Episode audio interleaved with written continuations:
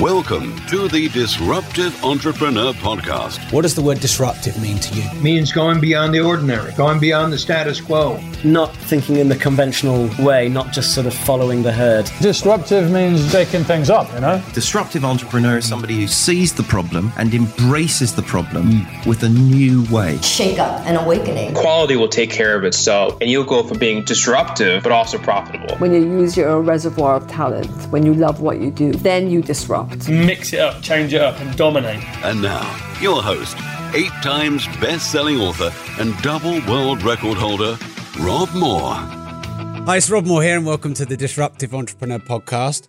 The theme for this podcast is finding sophisticated investors and high net worth individuals. So we're in a, a marketing mastermind again, and the questions come up around the table, and I wanted to share with you some strategies to find wealthier clients, joint venture partners, investors, financiers, etc.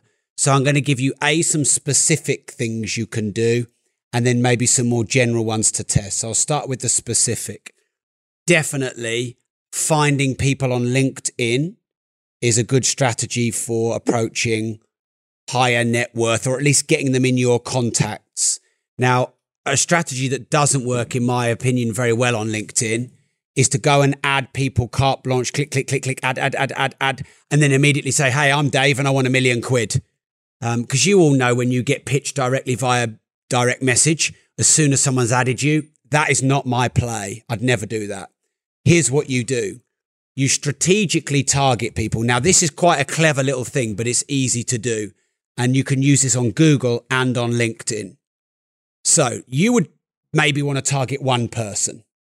So let's say, I'll just use my name as an example. So let's say, you know, you wanted to target and find me to add me on LinkedIn. When you go onto my LinkedIn, on the right hand side, about one scroll down, it'll show other people on LinkedIn that are like me. And so you'll find Mark Homer, my business partner, and you'll find other people that LinkedIn deems through its algorithm is kind of like me or on my level. So all you actually need to do is get one name. You might just go on, you might go on Property Rich List UK and you might just find 10 people. You put them into LinkedIn. Now, getting connections with a billionaire might be hard, but you can still try and connect them. And if, you, if they've got 30,000 connections at their max, then you follow them. But then on the right hand side underneath, it'll have people like them. So you, you then go on their profile and try and connect or follow them if their connections are maxed. A follow means you can see their content, but they can't see yours. A connection means it's two way. And then you go down the side of, of their profile and you're reaching second, third, fourth, and fifth stage. And before you know it, you're building a, a LinkedIn connections black book of hundreds of high net worth individuals. Then what you do, and this is the elegant bit, is you start putting videos and content out on your LinkedIn that speaks to that market. So the kind of deals you're doing, instead of putting little single let deals you're doing, put the big shopping centers or the business parks. You know, the kind of content you put out there speaks to someone who's worth five to 50 million or has got a million or 10 million to invest instead of saying no money down or stuff like that. And you start curating your content to talk to that market.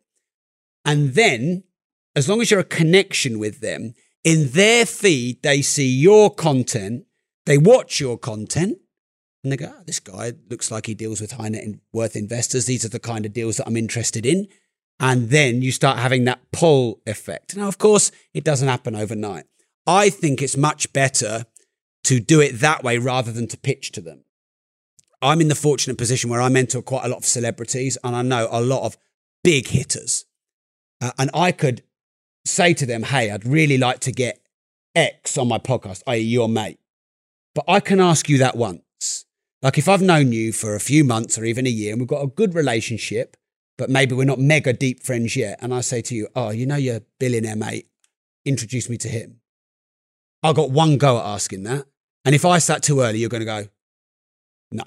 You, you might be polite to me, but you might, oh, you just want to know me for my contacts list? So I'm very careful about how I time when I ask for introductions because I feel like if I do it early once, I could really break rapport. And like I said, when they're 100 million, billion, or be- mega celebrities, they must have people doing that all the time, just wanting them for their contacts. So I like to build a relationship over a quite a long period of time. And I like to look, put a lot of content out there that they can see so they feel that they know me more than I know them.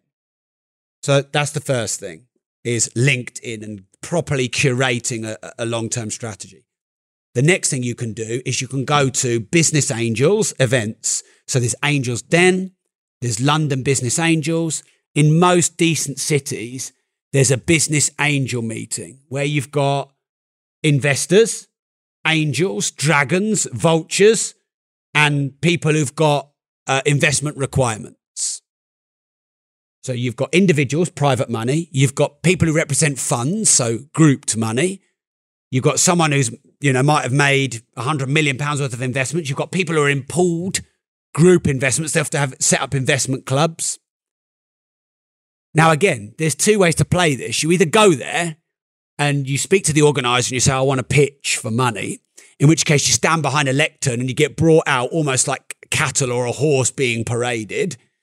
And then you go and do your eight minute pitch and you either get some interest or you don't. And then you're kind of always positioned. Oh, well, that's a, that, that guy runs that startup and he's looking for money. I never pitched for money when I went to Business Angels and Angels Den, etc. I went and just networked with everyone and started talking to everyone. And when they say, you know, what do you do? I say, well, I'm an investor. Well, when I first went, I wasn't investing my own money as a business.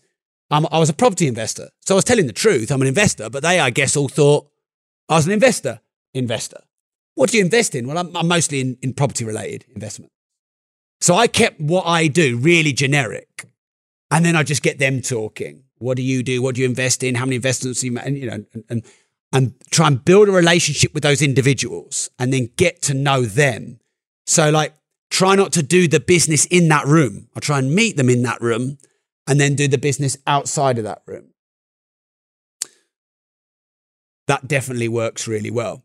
The next thing you can do is people that you have got a good relationship with and you know, you can ask them who they know or who they believe you should speak to. So if, I said to you, look, how many millionaires do you know? You're going to probably be a bit defensive. If I said, look, I've got some shopping centre developments, who do you think I should be speaking to about investing in those? If you know someone, you've got the choice now to recommend them to me. And I've done it in a way that I haven't asked you. I've kind of done it vicariously, if you like. And if you don't know anyone, you might say, oh, well, you should speak to Andreas Panayiotou, you know, or you should speak to John Hunt or, you know, whoever. Um, and, and they might mention a name and then you can go and search out that person and you can add them on LinkedIn and that kind of thing. So don't be scared to reach out to your contacts. I said earlier, didn't I, that a lot of people do networking, but they don't really follow up. Uh, and I definitely, as a matter of course, I'd have a little system you know, maybe get uh, Sophia to help you with that. Uh, and every time you go to an event and you get a business card, follow up them the next day with a nice message. Hi, it's Steve. It was nice to meet you. I was the guy with the green tie. We had a little bit of a chat. I know you probably get loads of people, but you know, when we all network and no one follows up, I'm not that kind of guy.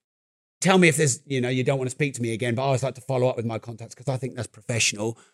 I, I mostly did properties and I raise investments for bigger scale developments. What do you do? Tell me a bit more about yourself if you get a reply. Now, most people would reply to that. Um, and then once they reply, you know, maybe um, say, hey, should we have a quick chat on the phone or send them a WhatsApp voice memo, you know, like we talked about before. Um, so don't be scared to reach out to your existing contacts. Um, and I think the problem with raising finance is that we think about raising finance when we need the money. But that's like dating when you haven't been laid for a few years. It's probably a bit dangerous. I did just say that on a podcast. You, everyone's like, did you really just say that on a podcast? Um, but like, you're probably best looking to raise money before you need the money because then no one gets that sense of desperation or no one wants to feel like you're wanted only for your money or your contacts. People want to feel like they're wanted for their business experience or because you care about them, you trust them, they trust you. So you're you're better off going for a few months to build connections to raise finance before you've got the deal and you don't have the need for the money then so that you can build it on a more trusting platform because people can always sense when you need their money because you, you sweat it. It's just something that we can sense. You know if you the more desperation you have for a deal the more that's going to come through. Um, so a bit like you know when we talked earlier about the marketing plan and setting the, the events a year in advance and then doing the marketing plan for the event three months before and creating that timeline plan you'd kind of want to have a little bit of a, a round of going out and meeting people before you need the money. Next thing then, charity balls, charity auctions, and functions you want to get yourself to as much as you can. Now, first off, it's a really cool thing. You know, at first when I went to charity balls, I was a bit like, oh, this is just a bit of mm, but that was just me being a grumpy so and so. I I got invited to Justin Rose's charity ball. That was fantastic. Met some great people there. They we, like the whole event raised a million quid for their charity, which is phenomenal. Uh, honestly, there were some big hitters in that room. Kevin Pietersen was in the room. Ollie Murs was in the room. Seb Coe was in the room. John Terry was in the room. Jamie Redknapp was in the room. There were billionaires in the room. I just could go on and on and on and on. And I was sat on, um, I wasn't sat on Justin's table, but I was sat on his family's table. I was sat next to Suzanne Shaw, who was in Hear'Say, who I know very well. And I wasn't going around with my t shirt saying JV Finance Wanted, you know, with my number on the back. I just went because it was a great place to meet really interesting people. And I met a lot of really interesting people. Um, and then Jake Wood, he invited me to his charity ball. We took eight tables at Jake Wood's charity ball. We half took over the place. Um, and that was fantastic. And I met some Theo Paphitis was there, Nick Leeson was there. Do you remember him? Barings Bank chap, he was there.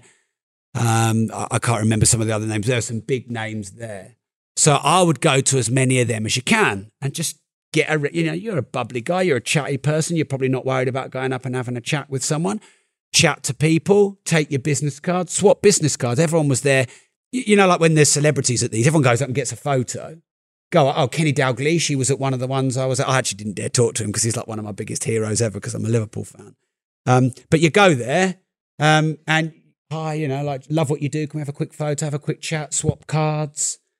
Um, they are a good source of meeting people. Now, if you go to a charity ball and you know someone and they can introduce you to someone, that's better. So when I went to Justin Rose's one, we um, we were able to go to the after show party, um, where you're not allowed to take your mobile phones out, where there's a lot of massive celebrities in there that are sort of there's this unwritten rule that no one does selfies or videos or anything like that, so that they can all relax a bit and get a bit pissed and all that kind of stuff. Um, so any of those kind of functions, balls, etc., I would definitely try and get yourself to. Um, so there's four ways to start with to meet high net worth individuals. The next thing I would do when you're adding all of these names on LinkedIn is I'll go onto Google and do the same thing. So when you go into Google and you type in, let's say you type, type my name, it will in that it has related searches on the right hand side halfway down and it'll give you five other people and a little thumbnail of them. So um, Google a few names of people who you know are either clients you've dealt with before who've got good money or people you know have got good money or they're the right kind of investor for you. And then Google them and then follow them on all their social media, not just Facebook. And then start commenting on some of their posts so they see your name. And you start, you know, make sure you've got a photo where they can see your face. You know, some people have photos you can't really see what they look like because you don't really have that mind space. Um, and, and some of these are influencers, some of these are more private, some of these are more public. Um, but I, I guess if you could find 100 to 200 of them and follow them and comment on their posts, in the end, you're going to get quite well seen by them. You can end up becoming a top fan or a follower. Um, and then when the time is right, private message them. Next thing then is you've built all these contacts, and we talked about this before. You start handwriting them letters. You know, and it's, hi, it's Steve. I've been following you for a few months. I love what you do. Um, forgive me for being so bold. Um, but I think we're in the same business and I think we see things the same way. I wondered if you might want to meet up for a coffee and talk about, you know, maybe how we can grow your property investments. Because at some point you've got to start stop dancing and flirting and you've got to start making some business moves. I just think you time that. And if they've had a few touch points with you, then you're probably right to do that. And and I think if you approach them with a letter, because in your world, when you're looking for millionaires, it's worth taking a bit of time and spending a fiver on you know really good paper and taking that time to write those letters. And of course, you can get someone else to write the letters for you. I just know no one else is doing that. When was the last time you got a handwritten letter through your letterbox? Yeah, there you go. Thanks for tuning in. And remember, if you don't risk anything, you risk everything.